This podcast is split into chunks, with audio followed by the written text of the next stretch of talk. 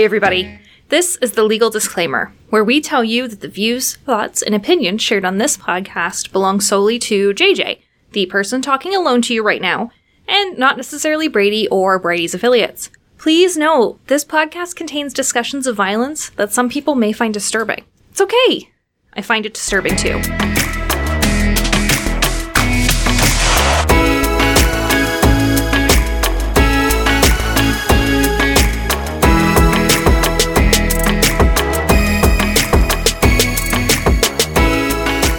To Red, Blue, and Brady. I'm back again, another week, ready to tell you all about gun violence and gun violence prevention news. This week, we mourn the loss of more victims of gun violence, applaud the efforts of some brave retirees, and ask when will enough be enough? This week, we honored the annual Transgender Day of Remembrance, a day to memorialize those who have been murdered as a result of transphobia and anti transgender violence. It is a day to remember those in the trans community who have lost their lives to violence, including many who've been taken by gun violence. Originally created in 1999 by Gwendolyn Ann Smith, a transgender woman, to memorialize the murder of transgender woman Rita Hester, it has since slowly evolved into an International Day of Remembrance. At least 22 transgender people have been already killed this year, most of whom were young black women killed with guns.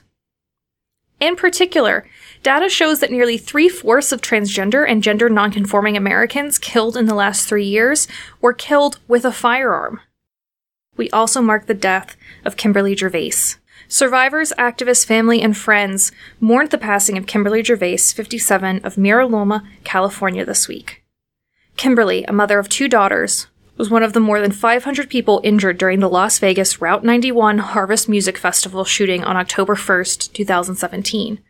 58 people were killed in the attack, making it the deadliest mass shooting in modern US history. Gervais's death could potentially be ruled the 59th fatality. During the Las Vegas shooting, Gervais suffered a spinal injury and recently had been recovering at a nursing facility in Redlands, California, when she was brought to a local hospital and died Friday. She'll never leave my heart ever, remarked her sister, Dina Cervela. Kimberly's passing demonstrates that the effects of gun violence are long lasting, both medically and emotionally. Remember, Jim Brady had his own death ruled a homicide when he died 33 years after being disabled from a gunshot wound during the attempted assassination of Ronald Reagan in 1981. We also lost a young child this week. 10 year old Micah Tennant died from gunshot injuries he suffered at a New Jersey high school football game last week, where a 27 year old man and a 15 year old boy were also injured. Video from CNN affiliate WPVI showed football players and attendees scrambling after the shots were fired last Friday. People were seen hopping fences, diving under bleachers, and lying down on the field as the chaos unfolded.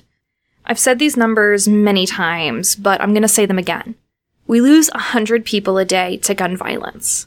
For so many, we don't know their names, their story, the potential they leave behind, their families, their friends. I keep thinking about how Micah's nickname was due. Would he have kept that nickname into adulthood? Did he like the nickname? Where did it come from? Was that going to be a funny story he told at a college orientation? I can't stop thinking about it.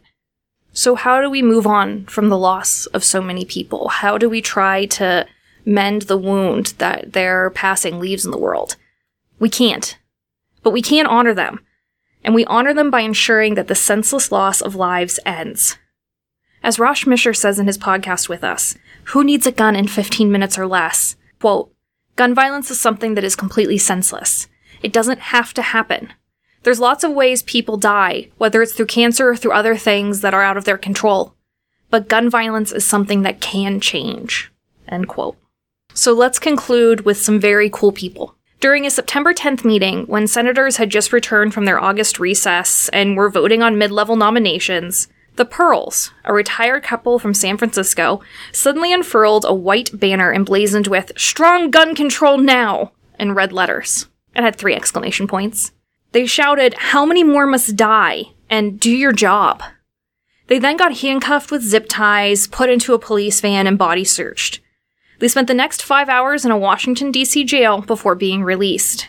So, why did some retirees come all the way to D.C. just to get arrested? Because, as Mr. Barry Pearl said, quote, something needs to happen to change the mind of these senators, end quote. And it's good some people are speaking out, because the fifth Democratic primary debate was unacceptably devoid of discussion on the gun violence epidemic in our country. Brady had called on media figures such as the debate's host to address the overwhelming public support for comprehensive gun violence prevention solutions, especially following a week of deadly, high profile mass shootings across the country. When nearly 300 people in America are shot and 100 are killed by gun violence every day, any discussion among individuals with aspirations of leading this nation must, must, must, must include a conversation on how they would meaningfully address gun violence. It's not, well, your silence speaks volumes. Thanks for listening. As always, Brady's life saving work in Congress, the courts, and communities across the country is made possible thanks to you. For more information on Brady or how to get involved in the fight against gun violence, please review and subscribe to this podcast, get in touch with us at bradyunited.org, or find us on social at Brady Buzz. Be brave and remember, take action, not sides.